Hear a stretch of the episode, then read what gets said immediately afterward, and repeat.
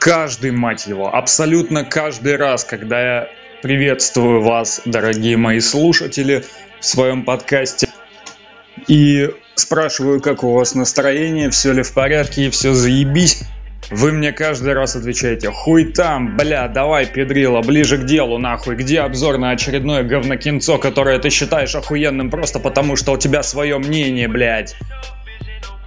Окей. Салам, подонки. С вами Роберт Картрайт, и это очередной выпуск проекта FTI FTP. Я не знаю, когда он выйдет, потому что я записываю все это достаточно заранее, можно сказать, предусмотрительно. Вот, к примеру, сейчас апрель 2017 года. За окном летает гниющая птичка, снег уже почти растаял, и все это говно начинает лезть наружу. Ну а я, в очередной раз посмотрев то, что многие называют лучшим британским фильмом за последние 60 лет, делюсь с вами впечатлениями. Итак, сегодня у нас под микроскопом легендарный во всех смыслах фильм, экранизация не менее легендарного романа, вышедшего за три года до этой экранизации. Да-да, вы уже поняли, о чем речь. Юэн Макгрегор, Юэн Бреннер, Джонни Ли Миллер, Роберт Карлайл. Если вам не говорит ни, ни одно из этих нет, не так. Если вам ничего не говорит ни одно из этих имен, то, скорее всего, вы говноед. И мне не нужно с вами разговаривать. Так что... Так что брысь нахуй отсюда. Пока не узнаете, кто это такие, можете не возвращаться. Для всех остальных продолжаю.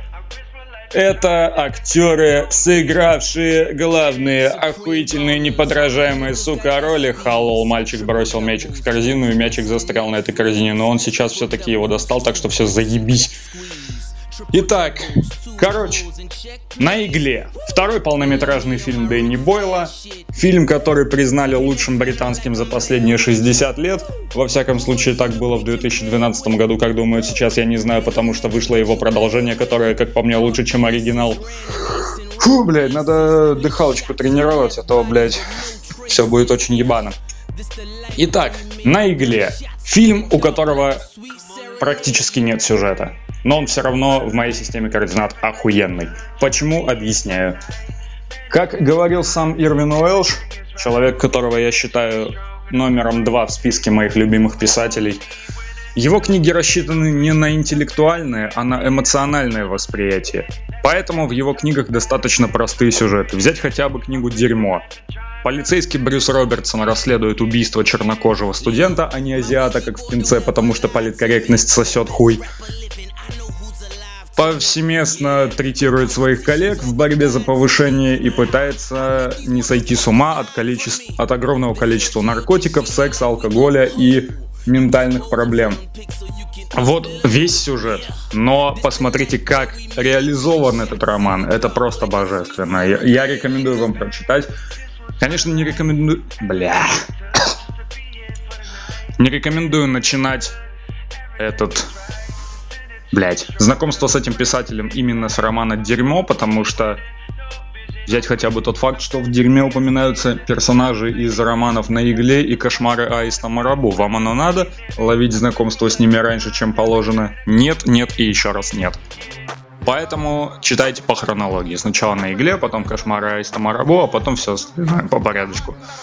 Ой, что у меня с голосом? Ебаный в рот. Надо лечить менингит, нахуй. Окей, теперь по поводу фильма «На игле». Это тоже практически бессюжетное произведение, которое имеет ряд достаточно серьезных отличий от книги. В частности, в книге повествование идет нелинейно, от первого лица преимущественно, с помощью нескольких главных героев. Марк Рентон, Саймон Уильямсон, Дэниел Мерфи, Фрэнсис Бэгби, потом еще есть Томми, этот... Сука, как его звали-то? Дэйви. Еще несколько персонажей, которые... у которых своя точка зрения на всех остальных персонажей, на все происходящее в их жизни дерьмо. И в общем, вся жизнь наркоманов Эдинбурга конца 80-х годов показана очень достоверно. В фильме повествование идет только от лица Марка Рентона. Не скажу, что это хорошо, не скажу, что это плохо. Также в фильме отсутствует ряд достаточно значимых для сюжета книги персонажей. частности, в семье Марка Рентона нет ни младшего брата, который скончался давным-давно, ни старшего, который служит в армии и который тоже ближе к середине умирает. Да, это спойлер, но мне насрать. Нет всех тех персонажей, которые являются, скажем, родственниками Марка из Лондона.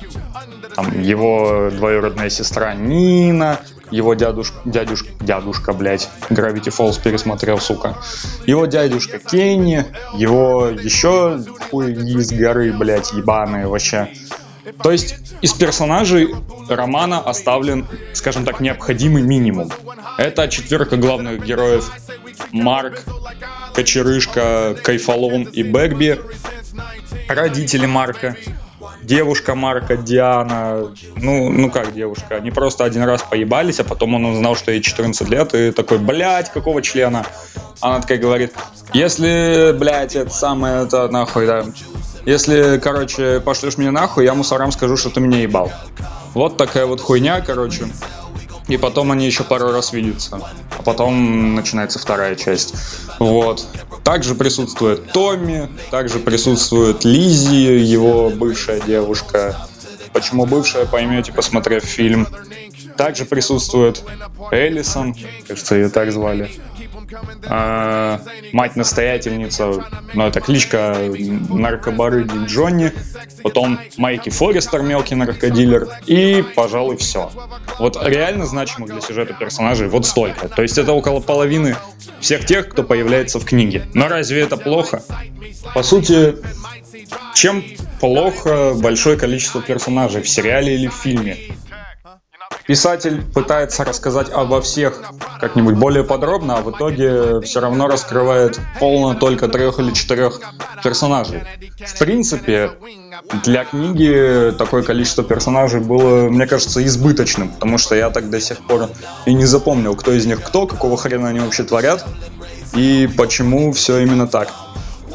Но в, в фильме все достаточно просто. Вот этот вот Кайфолом, вот этот вот Бэгби, а вот этот вот Кочерышка. Окей. Также, также, также, также отсутствуют практически характерные черты главных героев.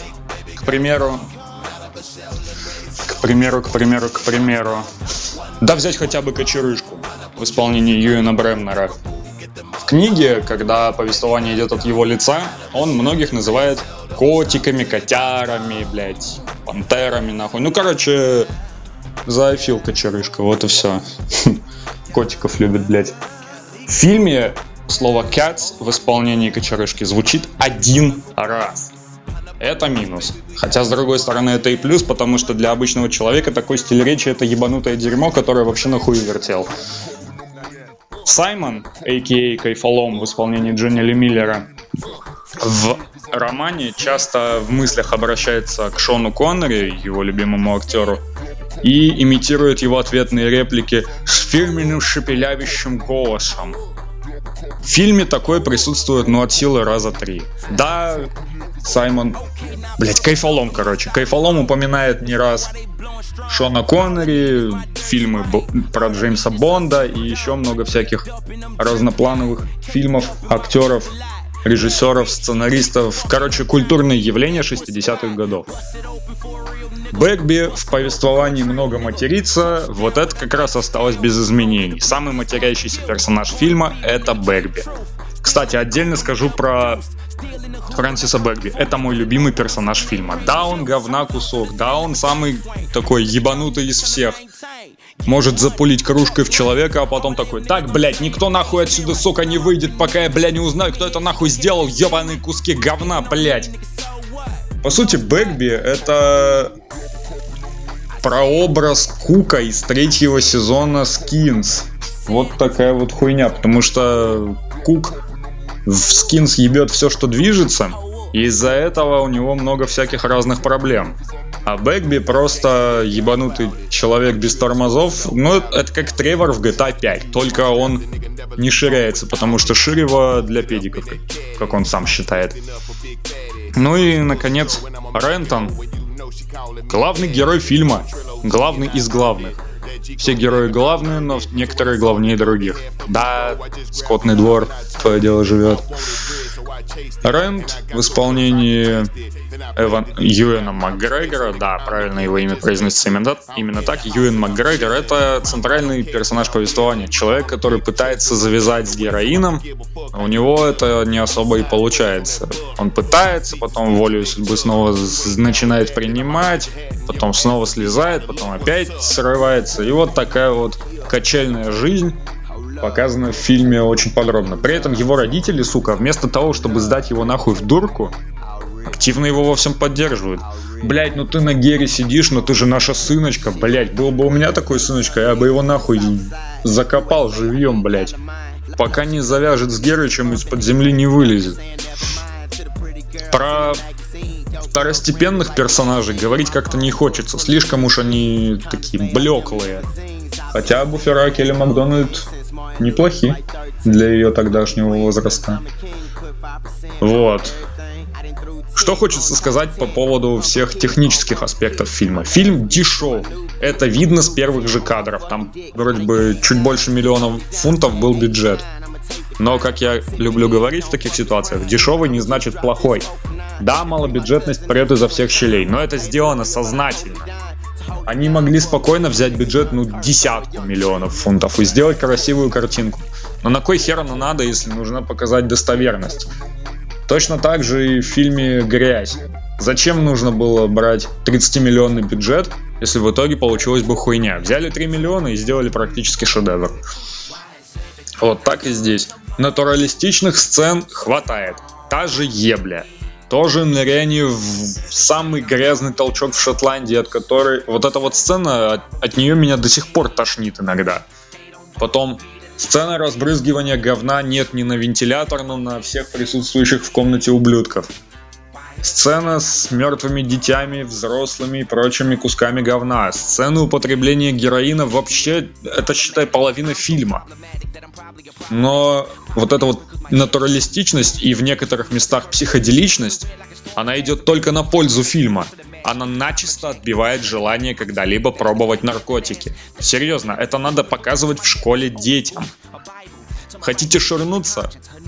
Ну, прежде чем вы ширнетесь, вы посмотрите фильм на игле и посмотрите, к чему приводит такой образ жизни. Особенно показателен пример одного из второстепенных персонажей. По имени его я называть не буду, потому что это будет спойлер. Вот. Моя любимая сцена фильма — это сцена, когда Марк Рентон испытывает сильнейшую ломку, и в результате происходит всякое разное психоделическое дерьмо под минимал техно. Это, блядь, абсолютный шедевр. Это по мне, лучшая сцена в кино 90-х годов. Да, было, конечно, и лучше в нулевые, в десятые годы, но вот это прямо шедевр всея 90-х. Концовку романа я не помню, к сожалению, потому что я давно его читал. Но вот, наверное, сейчас пойду перечитывать. Но концовка фильма наводит на соответствующее размышление. Вы будете думать, почему каждый из главных героев так поступил по отношению к другим. И поймете, что каждый из них был по-своему прав. Но так ли считают все остальные? Об этом мы узнаем во второй части. Т2 Trainspotting. Фильм вышел в, в марте 2017 года. И сразу же выебал первый, ну как по мне. Вот эта вот ностальгическая атмосфера, да, я знаю, что ностальгия значит совсем не то, но мне вообще поебать на это. Вот ностальгическая атмосфера, отсылки к первой части, не изменившиеся по характеру главные герои. Ну, им кажется, что они нехило так изменились, но фильм все расставляет по своим местам. Музыка, атмосфера, Шотландия, актеры, сюжет. Все это в фильме T2 Trainspotting на очень высоком уровне, я бы даже сказал на высочайшем. Но как там все обстоит, сегодня вы не узнаете, потому что время у нас опять заканчивается, и поэтому я сворачиваюсь. Я не буду делать какие-то выводы, просто посмотрите этот фильм и сделайте их сами для себя. Моя работа на этом выполнена, на этом, пожалуй, все. Стоп, снято.